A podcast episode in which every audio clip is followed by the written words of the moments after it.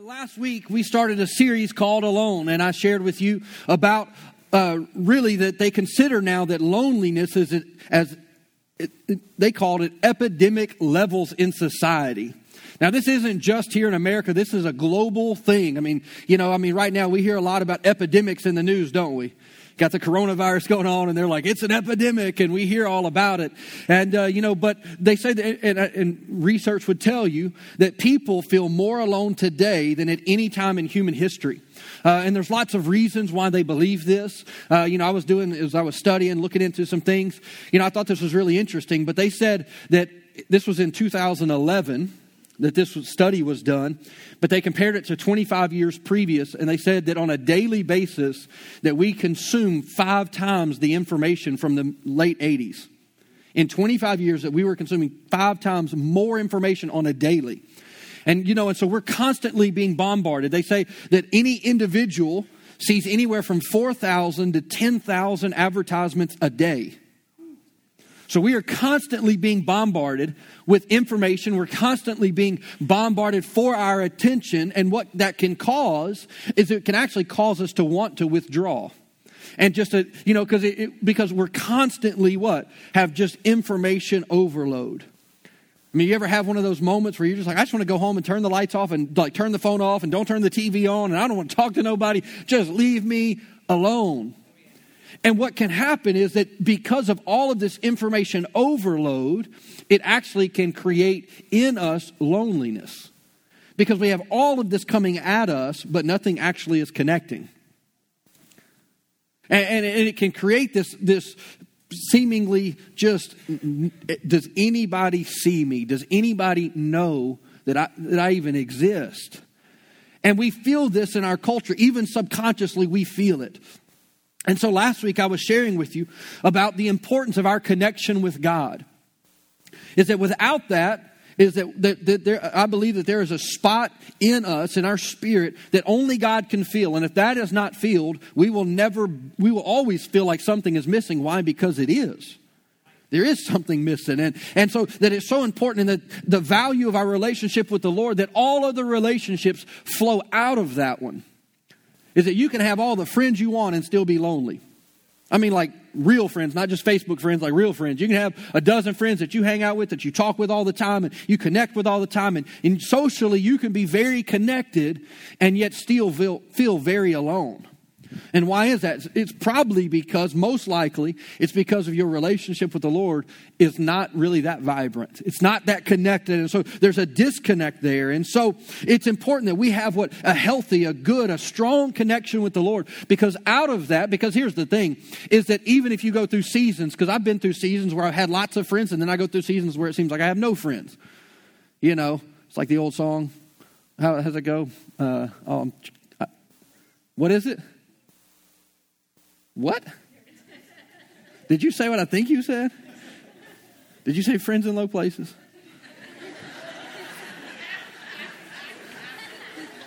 I don't know what happened to my wife. I, I, I don't know.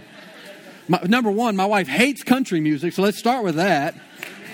You know, so, I mean, no, I was thinking of the woe is me. Uh, what is it? You've sang it before. I can't think.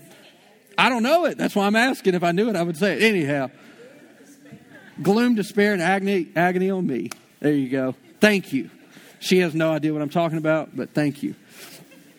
But look, I mean, we can deal with so many things that happen in our life that drain us.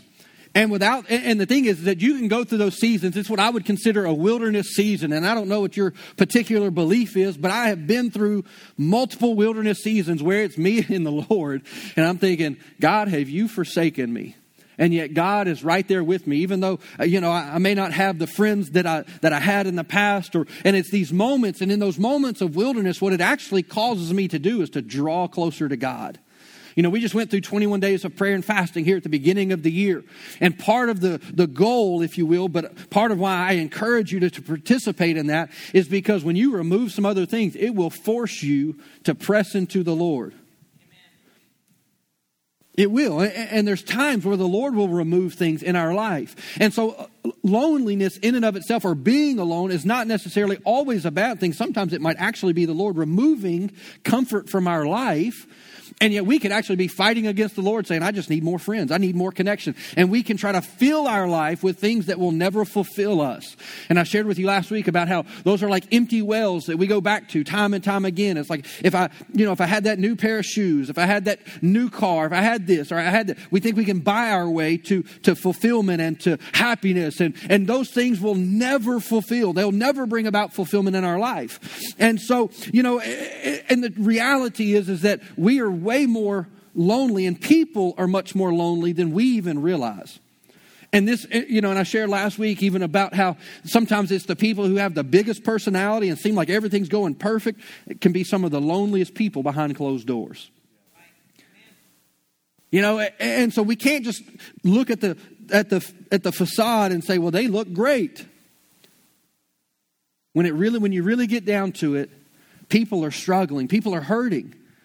And, and so we need to realize that not just us, because I mean, look, we can find ourselves lonely. Let me give you what the Bible says as a prescription for that. If you need a friend, here's how you, how you handle that. The Bible says, show yourself friendly, and you will find yourself with friends. So don't be a grouch, and people will come around. You know what I'm saying? I mean, make the investment in other people. In other words, don't be so consumed with yourself that you never look up and look around. Because what happens when you start to care about somebody else, you stop caring about yourself as much. And it activates something, and it's the heart of God in us, is that there is fulfillment in that. And, and God will begin to work. And so, you know, it's very important. And so this morning, I want to share with you some things. And the Lord changed my message at 10 o'clock last night. And uh, so I thought I knew what I was preaching. And uh, so, uh, yeah, doesn't happen that often, uh, but it does happen, and I'm totally okay with it. Although I would have liked a little more sleep last night, but that's okay. And uh, you know, but I do have, you know, we were just, and, I want to tie this in even with what we were just singing, because at the end of the service, and uh, I'm going to pray over you, but the Lord gave me a picture this morning of what this was going to look like, and we were actually just singing about it. Is that healing is happening in this room? Now I didn't know the set. Let me well. I talked about the set list. I didn't pay attention to the songs this morning, so that wasn't, I don't even know who picked the set, so, you know, I, I have no idea. But, you know, in, in, offer, in the offering time here a few minutes ago, I told you that I was just encouraging you to what? Connect with God today during worship. And we stepped over into that moment, and you may not even realize it, but you might have already been speaking forth what God wanted to do in your heart this morning. And so, you know, as I've been praying, I've been wrestling with this message a little bit and uh, what to share and how to share it. And, and, it's a very broad topic, and the Lord got it really focused last night because uh, it was going to be more broad. And the Lord was like, nope, this is what I want to focus on. And, um, you know, and so today, uh, what we're talking about is our family connection. And, and as I said, this is a very broad topic, very, very, very broad. And, uh, but uh, you know, I believe that the enemy, the devil, is really, and, and I'll show you this in a moment, has declared war on the family, and it's nothing new. As a matter of fact, we don't see the devil in Scripture until there is a family formed. The moment that there was a family, guess who shows up? Satan. So first recorded, now he existed, I'm not saying he wasn't there, but I'm saying in Scripture, he, I mean, there was time between Adam being created and Eve being created. Where was Satan during that time? He didn't show up until Adam and Eve and God put them in a relationship. A family was formed and Satan showed up. And he has had a full out war against family ever since. And so I believe that God his original intention was family, for family was this, was to bring blessing, to bring joy, to bring fruitfulness in our life. And yet the enemy has been in full on assault mode against family. If you're married, you know exactly what I'm talking about. The devil messes with me a lot more once I got married. And I felt like once we had kids, it was even more. Why? Because now it influences and affects even more people in a greater way. And I believe that, that we would be wise to understand how the enemy works. And I want to share some things with you. And I'm going to get very personal this morning. Not just telling you my stuff, but I'm going to get personal with you. But this is what I believe that the Lord wants to, to speak and to do this morning. And so in Genesis chapter 1, we see this, most of you know the scriptures, but verse 27, 28 says that God created human beings in his image. Say, well, why does Satan hate us so much? That's it right there. Because you are the image bearer of God. So when he sees us, he's reminded of God. Now, God is not male nor female. There are attributes of both sides that I believe make up God, but he is he's not, neither male nor female. But he does say that they created us. God created us in his image. In the image of God, he created them, male and female. Then God blessed them. You know, Abraham didn't get blessed till he had Eve.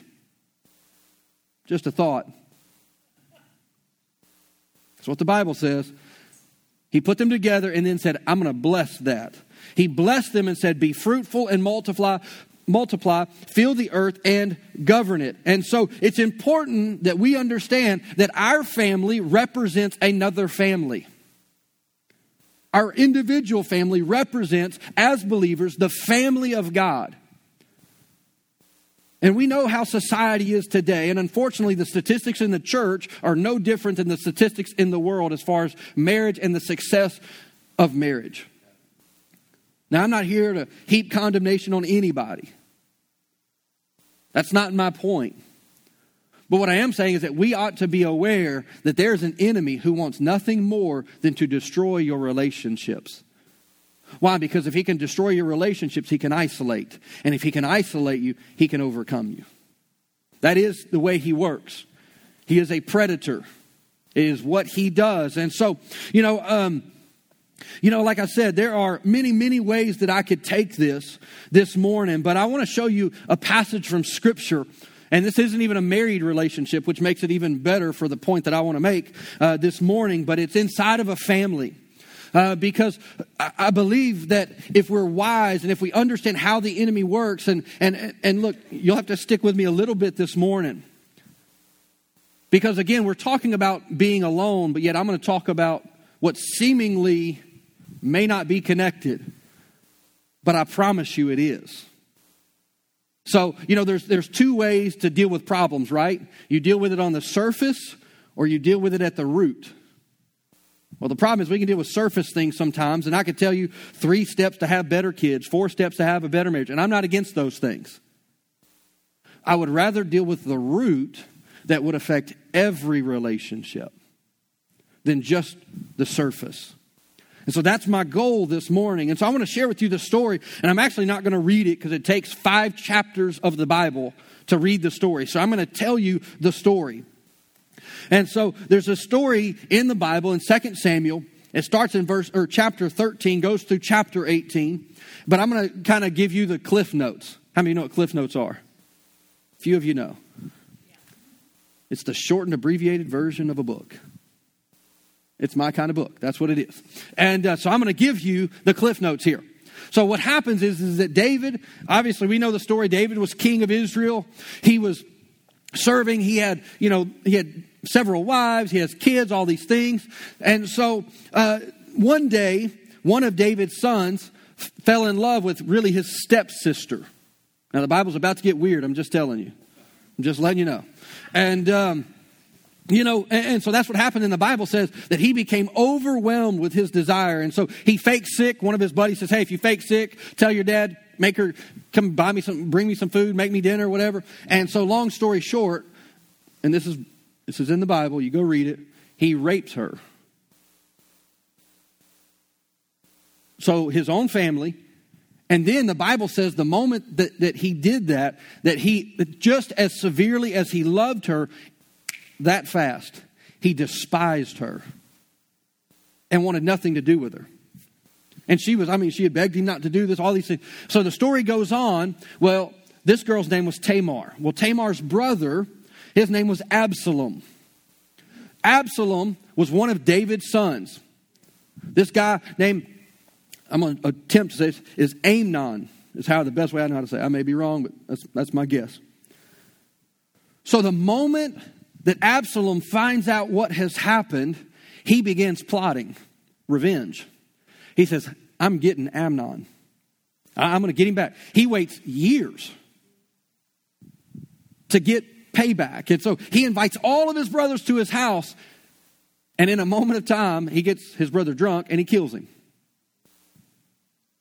Now, you would think that was the end of the story, but it's really not. It's actually just the beginning of the turmoil of this family. Now, this is David, king of Israel, and, and he had his, his sons, and he was a valiant warrior, and all these things. But what happened is that in time, and I'm going to give you the backstory of why, what I believe happened, and then I'm going to tie it into how I believe this plays in our own life.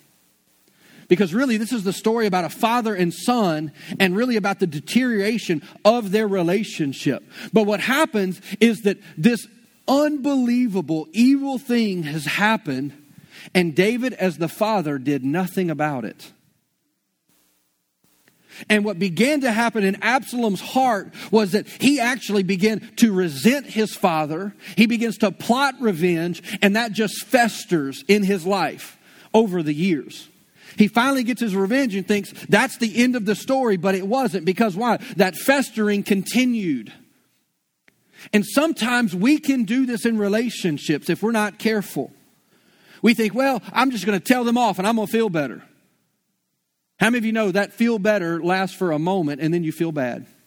You're like, man, I wish I wouldn't have. I wish I, I could I wish I could take those words back. Why? Because words are weighty and they have power.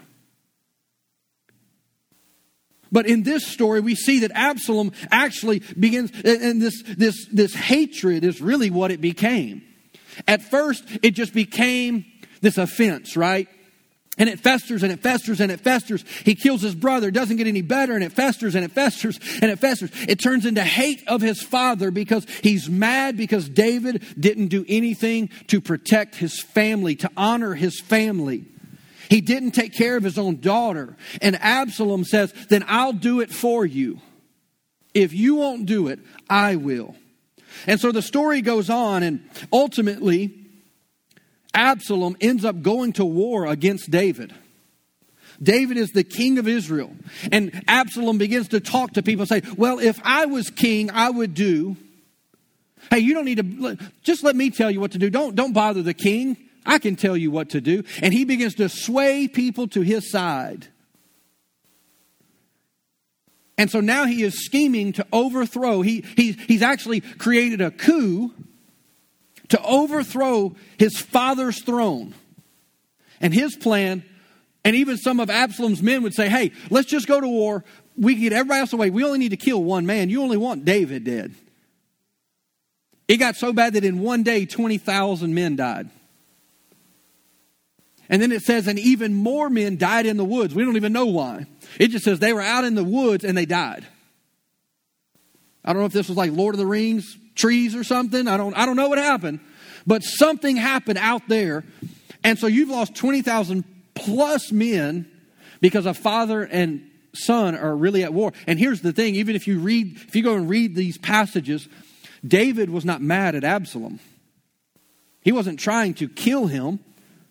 But yet Absalom had this, this thing in him that he would not let go. And we see this. And so for parents, I would encourage you with this is to take what I'm about to share with you seriously. Because we see this in the life of David. Is that David knew how to be a public success as king.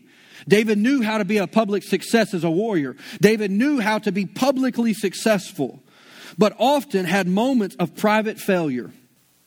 Now we know about Bathsheba. We, we, most people know about that one. Most people don't know about Absalom. Most people don't know about the daughter that he did not defend. He was a, a public success and yet a private failure to his own family. Now, the good news for David, and we know this, is that he had enough sense to run back to the Lord and to repent. That's why the Bible says that he was a man after God's own heart. He wasn't perfect, but he knew where to run to. And that's so important for us. And so, you know, and so this morning, what I want to talk about and share with you about is this because, and, and it happens in family relationships. And the reason that I felt like the Lord put this in my heart is because just as I shared last week, is that your relationship with the Lord is preeminent, but your family relationships affect how you see Him. What you know as normal will creep into your spiritual life, and there's no way for you to undo that. The Lord has to help you. to do this. And so, uh, you know, I want to give you an example of this. And this is just one example. Now, psychologically speaking, medically speaking, every person has this. Now, I'm not a psychologist, so I can't tell you. But I'm just telling you from research is that every human being has a father wound.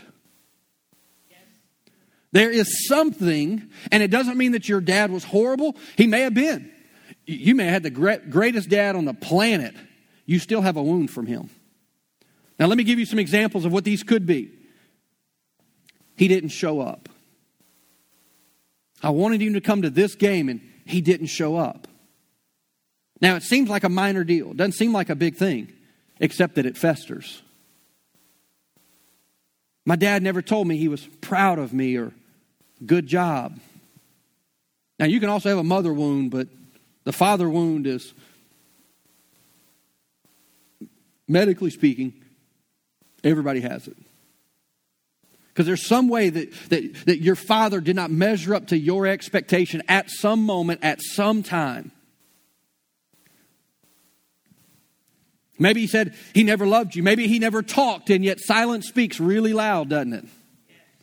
Sometimes silence is, is worse than words because you're left to fill in the blanks and to wonder. And, and so, you know, wounds that come or can come from many people, but some of the most deep come from our own families. Some of our greatest hurts, some of our greatest wounds come from the people who were supposed to love us, who were supposed to protect us, who were supposed to care for us, and they didn't. And that's what happened with Absalom. He said, You were supposed to defend my sister. You were supposed to defend our family's honor. And David, you didn't do it. So he murders and then he plots to take out his own father. Why? Because he, there was this festering, there was this father wound in his heart that would not go away. And the longer it went, the louder it got. See, we can be motivated by things and not even know why. That's why I love the scripture in Hebrews chapter 4 verse 12 where it says the word of God is what? It's, it's quick, it's sharp, it's powerful. It goes all the way down. It goes through this list of things and it says it can div- div- divide between the thoughts and the intents of your heart. I say it this way. The Bible can tell you why you do what you do. It can show you your motivation even when you're not aware of it. And I've had this happen many times where it's like, oh, that's why I acted that way. That's why I responded this way. And it's the Holy Spirit by the Word of God that will reveal things in my life, will re- reveal things in my heart. See, here's a, a powerful truth that you have to know is that every wound carries a message. It communicates something to you. Let me give you an example of this. You may have come from a broken family. Part of your wound could say this. Like when I say broken, I mean a divorced family. Like your, your parents split up. The message could be, it's your fault. If you would have been better, your parents wouldn't have split up. If they would have never, they would have been better off if you would have never been born. See, there's a message in that wound that, that is a lie of the enemy. He is a master manipulator and he will turn any situation and every wound speaks and unfortunately if it was a cut on our hand we would do what we would go get some neosporin we would tape it up we would cover it up so that what so that it doesn't get infected the problem with an internal heart wound like this is that we don't even know that it's happened. We don't even acknowledge it. And yet it festers, it festers, it festers, it festers. And guess what? It begins to spread. And it begins to affect many other areas of our life and ultimately affects our relationship with the Lord. Because it spills over. Why? Because it's not just a soul thing, it actually begins to affect our spirit. So here's my question. If every wound carries a message, what does your wound carry? What does, what does it say to you? That's a question that you need to think about, that you need to consider. And I don't care how old or how young you are. We all have wounds. As a matter of fact, most of us are wounded before we ever get out of, out of elementary school. I would say most because I can't 100% say yes, but think about it. If you really took some time to think back to elementary, you can think of times where you were hurt, not like kind of. I mean, like something, and even though you may have joked it off, laughed it off, but you walked away with a wound and it changed your personality. Now, my personality as a child, I'm the baby of the family. Woo! Party time, right? But because of wounds that I, that I had experienced, it altered my personality completely. I went from being the center of attention to being alone in my room. Like, I didn't want to be around people. Why? Because the message was that people hurt. So, how do I keep people from hurting me? I just stay away from people. That was the message in the wound. Don't trust. Don't trust. Be guarded. Keep your guard up because you don't, you don't know. You, you think you know people, but you don't know people. That was the message in the wound. And that was in me before middle school. And I lived that way really into my later 20s until the Lord began to show me these things and begin to reveal to me what the enemy had been stealing in my life. Why? Because I had believed some things. Now, not all of these things are completely true. Sometimes it's perception, but let me tell you, this is why this matters. Is that we we project any wound that we have, especially from a father, especially from a father your natural father, you will project that onto your heavenly father. So if your, if your natural father abandoned you, you believe at any moment God's going to abandon you. It's not a matter of if, it's a matter of when. If your dad never loved you, it will be very hard for you to what? Believe that God loves you. It will be extraordinarily difficult. It will be a battle that you will face. Let me give you an example of this and I'm, gonna, I'm, I'm, I'm phrasing this a certain way, is that my perception in my own life was that I earned everything with my dad. Now, I had a good dad. Not perfect by any stretch of the imagination, but by most of people would say, Your dad was really good. I'll say it this way my dad tried. He tried to, to serve the Lord. He acknowledged when he was wrong. He was a great role model in many things. But, and, and I say it's my perception because it's not really true because when I look back on it, I'm like, well, I didn't earn everything. My dad taught me to work. There's nothing wrong with that. You want something, work for it. I remember one Christmas, I got a pair of shoes, and I was probably in elementary, middle school, but I got a size six shoe. And it happened to be a pair of Jordans. As a matter of fact, Joel just got them given to him by his family. I saw that on Facebook this week. And I, I got this pair of shoes. It was a size six. Well, the problem was I had grown. So I needed a size six and a half. If you've ever had a boy, something happens between size six shoe and size six and a half. And it's the difference of going from a boy's shoe to a man's shoe. So no big deal. We're going to go exchange them, right? We go to exchange it. Well, the price doubled because now it was a man's shoe. Now you have to remember this was 30 years ago. They were about $125. My dad's response was, "There's no way I'm paying over, uh, no way I'm paying $100 for a pair of shoes." If I remember correctly, I think they were $65. So this tells you how much I remember about it from 30 years roughly ago. And my dad said, "If you want those shoes, you're going to go make the other 60."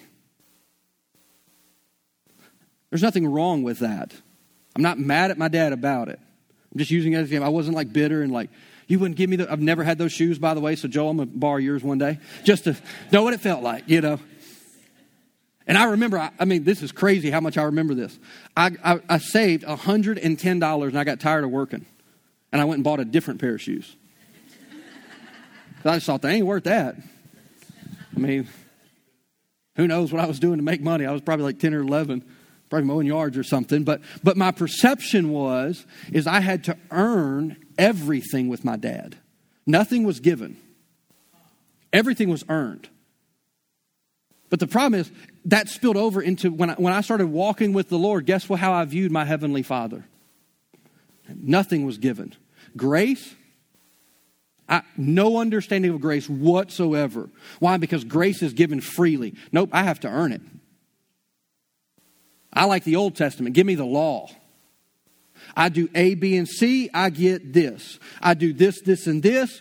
I mean, I would have been a good Pharisee. You know what I'm saying? Like, give me the law, let me do it. Like, Lord, I have tied to the tenth of my income. I have done, you know, all these things. Well, that spilled over into my relationship with other people because, hey, that's the standard. You don't measure up. So I became very judgmental.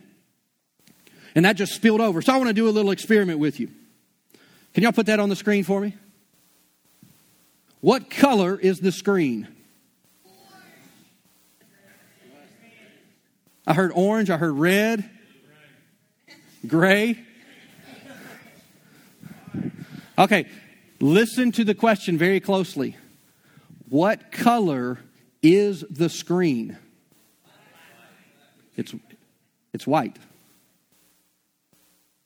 I am projecting a color onto that screen. The screen is white or some shade of white. How about that? You can take it down. And so what happens is what? These are called what? Projectors. They project an image, a color. We use it, they're good tools, whatever. That screen is not orange.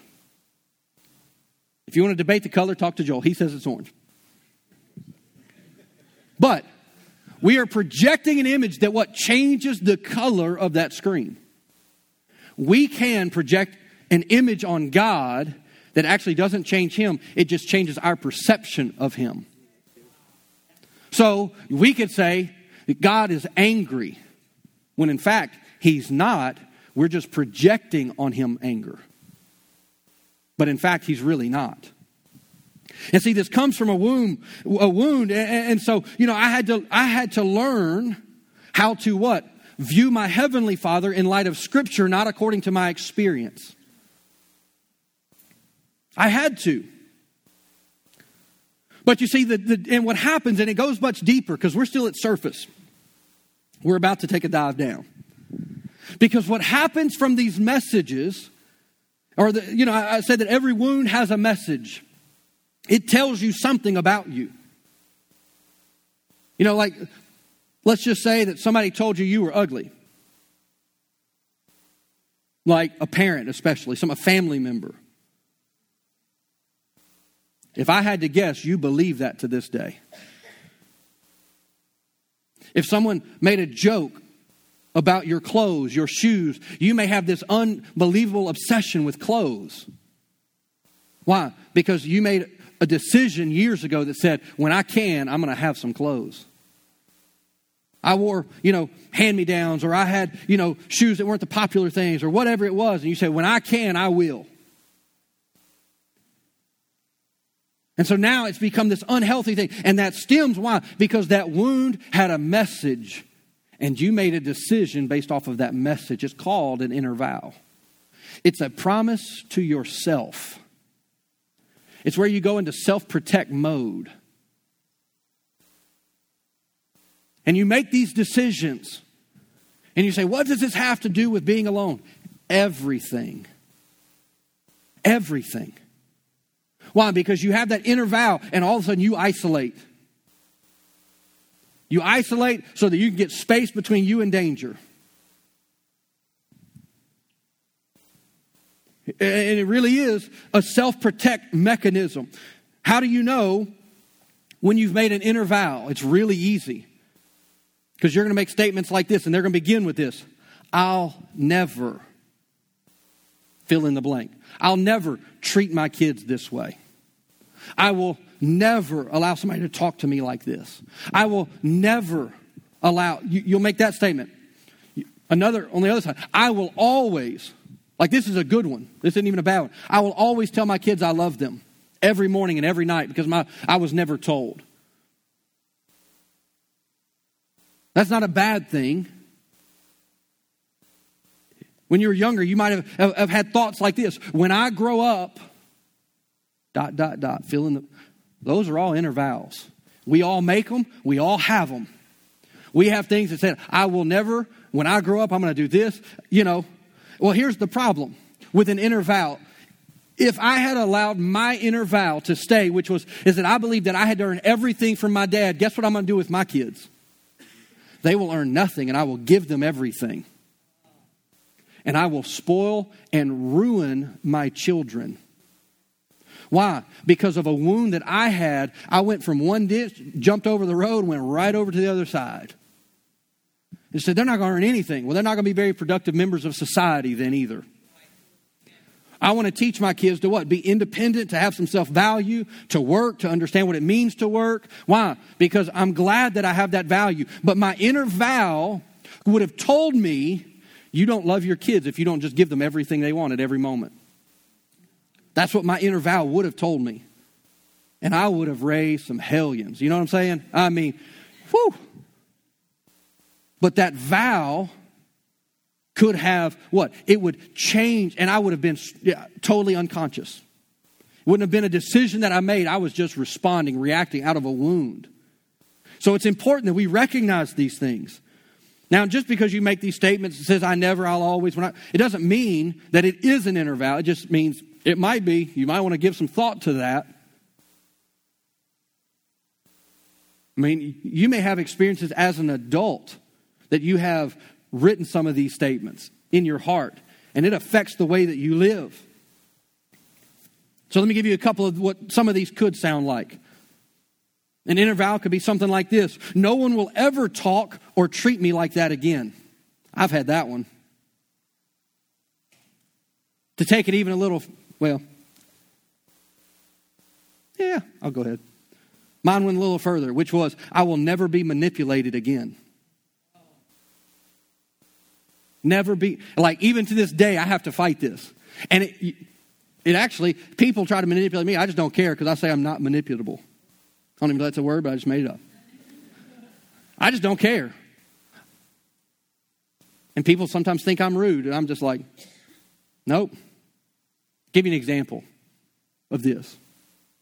When I was a youth pastor, people, because no one ever called me pastor, just at the church we just didn't. But sometimes people would walk to me and be like, Hey, Pastor David. And the way they said it turned my stomach. And I just thought, you can, nope, you want something.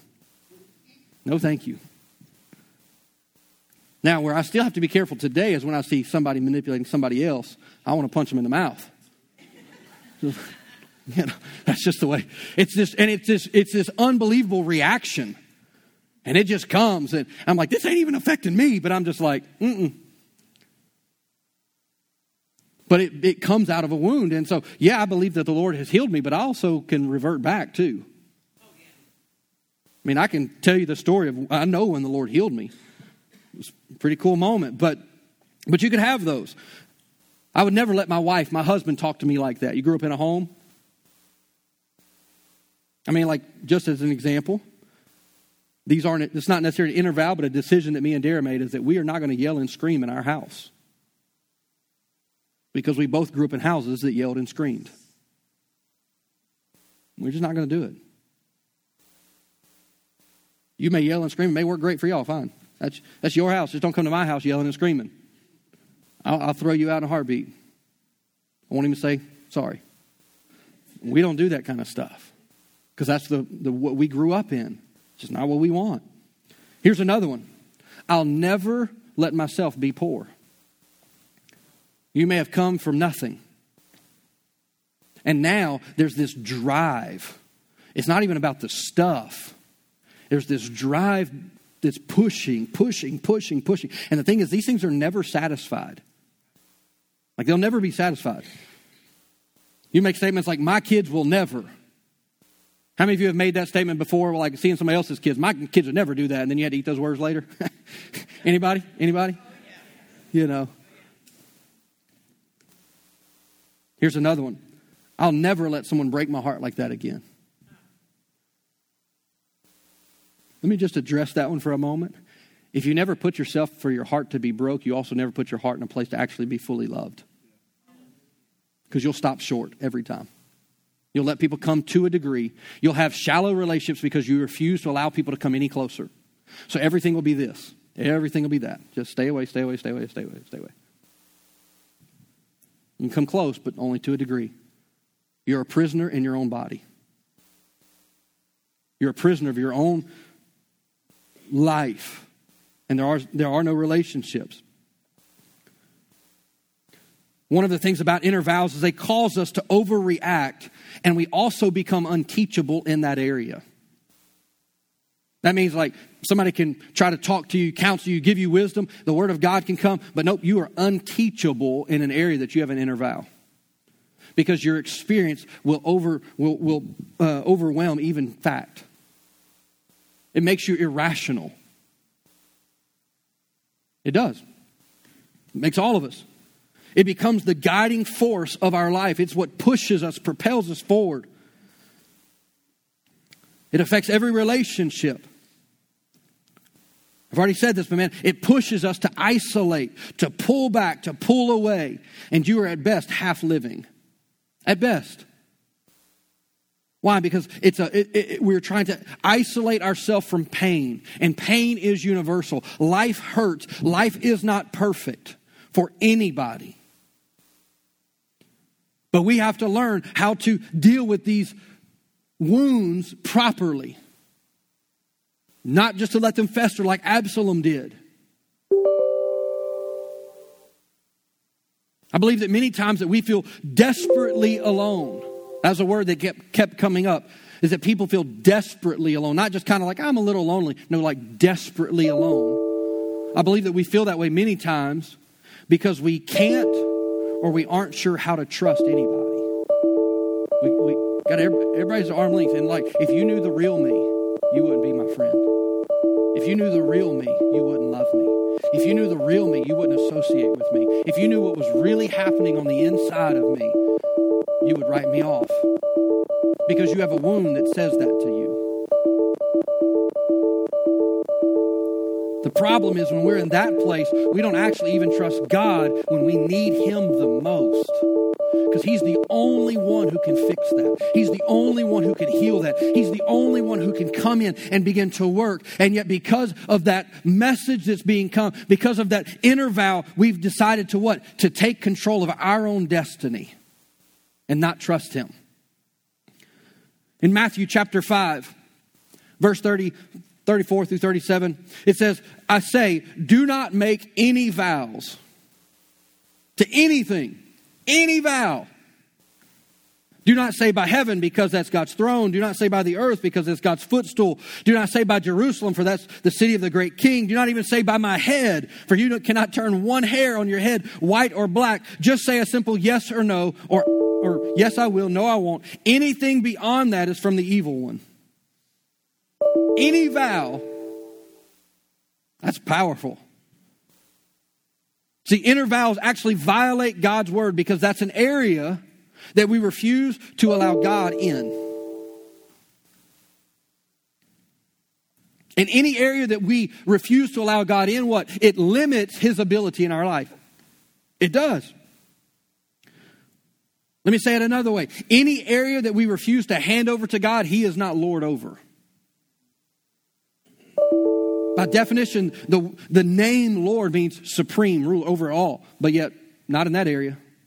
We can pick and choose the areas of our life, but every area that we do not turn over to Jesus is an area that we are bound, and the enemy is gaining ground in our hearts. And it affects every relationship. Now, the good news for us is, and we know this, there's a difference between knowledge and experience, though. We know that Jesus is what? A healer. We know that Jesus is a restorer. We were singing about it earlier. Is that healing is happening in this room, but we can sing that and we know that to be true from the Bible, but our experience may tell us something very different. The Bible tells us what the enemy has designed to destroy, Jesus wants to use to what? To strengthen and to build up, to bring about his purpose in our life. You know, there are things that God wants to do in our life. And here's the good news. And and look, and, and uh, I just need to say this because I've been talking about it because I kind of outed the fathers today. You may be a father, a dad here today. You may be listening online. You might be listening later. And you say, well, my natural father was horrible. How in the world do I know how to, how do I father my kids well? Because my dad was not an example at all. You may not have ever even have known him. I've got good news. You've been adopted into a new family. And you have a perfect Heavenly Father. No, no earthly father will ever be perfect, but there is a perfect father in heaven who can show us how to father our kids and those around us well. So we, don't write yourself off and just say, well, I, I'm just going to be like him, I guess. No, you have a new identity and a new nature and a new person to identify with, and that is Jesus, who's your Savior. And you have a good Father in heaven you have the Holy Spirit on the inside of you that will what? Lead you and guide you into truth and will show you like a guide going through a map. This is what you need to do. I mean, we all hear the phrase and we all know it's not true. You know, there's all these phrases sticks and stones will break my bones, but words will never hurt me. That's a lie. We all know that. Here's another one time will heal all wounds. No, it won't. No, it won't. You will still be hurting. Why? Because there's a festering happening in your heart, and until it gets healed, you will hurt. Now, it may turn from something that dominates your life to just kind of always being in the background, but this is what I can tell you it will come out, and it will be at the most inopportune time. The devil will make sure of it. He will. See, time will not heal what we will not face. There's something about facing things. Let me take it out of this context, give you an example. When we acknowledge our sin, we can become saved. But we cannot be saved if we do not acknowledge our sin. The same thing is true in the area of pain. When we face it, there can become healing. So I want to give you three quick things. How do you break the power of a wound or an inner vow? I'm going to give these to you really quick. And we'll be wrapping up today. I've already mentioned them, but here's how you do it. It's not complicated, but it is important.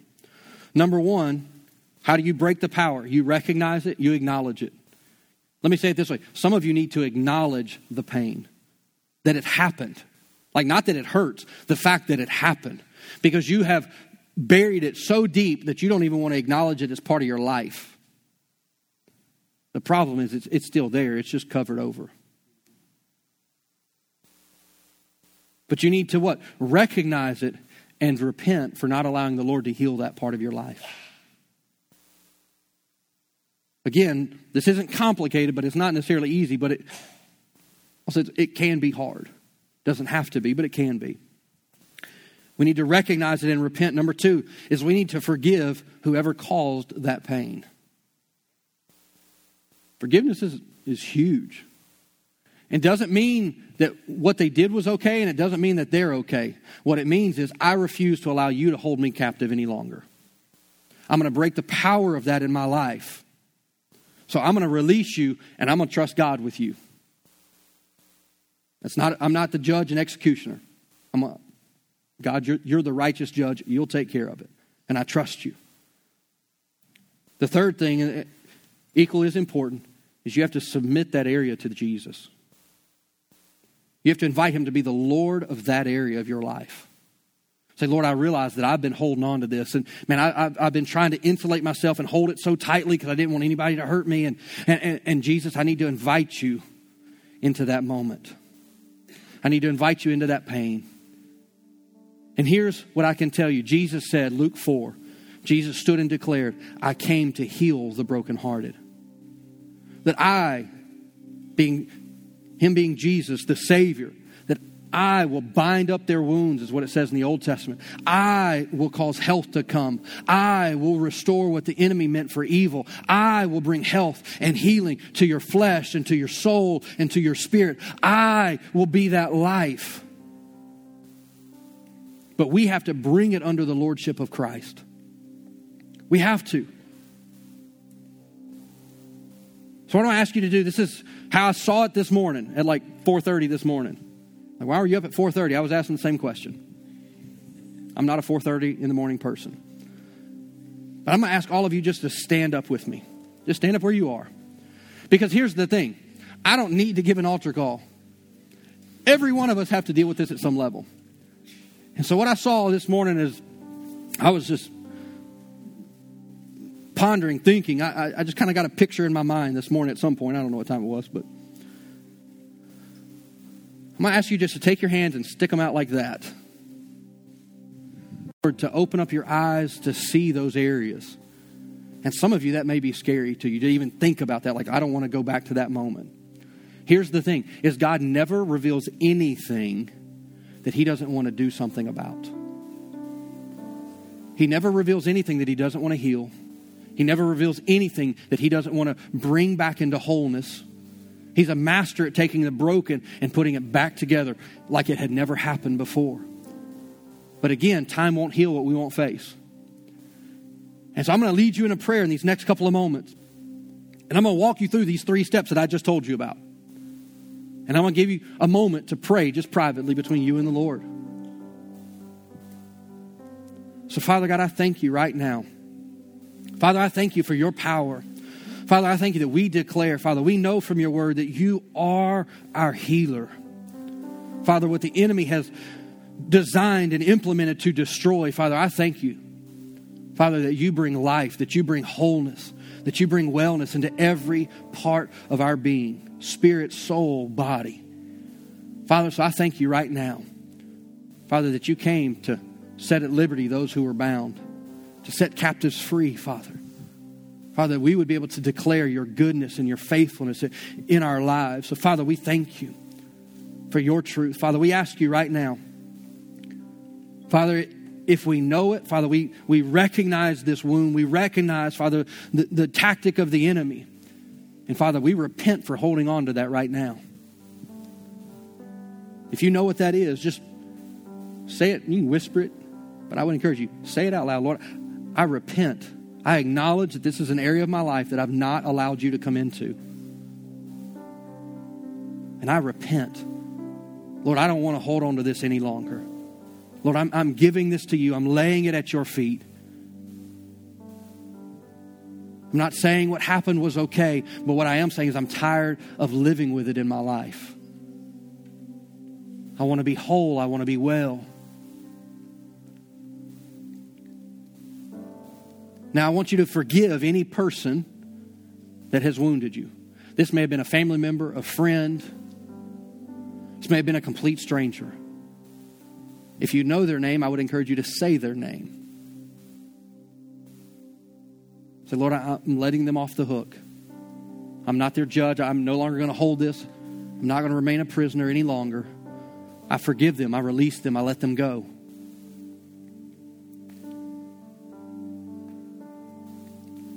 Now I want you to really submit that area to the Lord. Say, Jesus, I, I make you Lord over this area of my life. I make you Lord over this pain in my life. Father, I thank you. Father, that you are a good Father.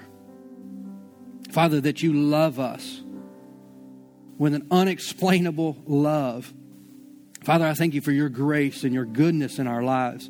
Father, I thank you for your freedom. That, Father, there is no freedom outside of you. But, Father, I thank you that in you, Father, there is freedom. There is fullness of life and of joy. Father, I thank you for, Father, that you replace. Father, you said that you would give us the oil of joy for that of mourning. Father, these, these areas of brokenness in our life, Father, I thank you that you're restoring, that you're bringing who you are into these areas of our life. So, Father, I declare wholeness and health and, and strength over every person that's here this morning. Father, I thank you for your power. Father, do that work that only you can do. We invite you into this moment right now.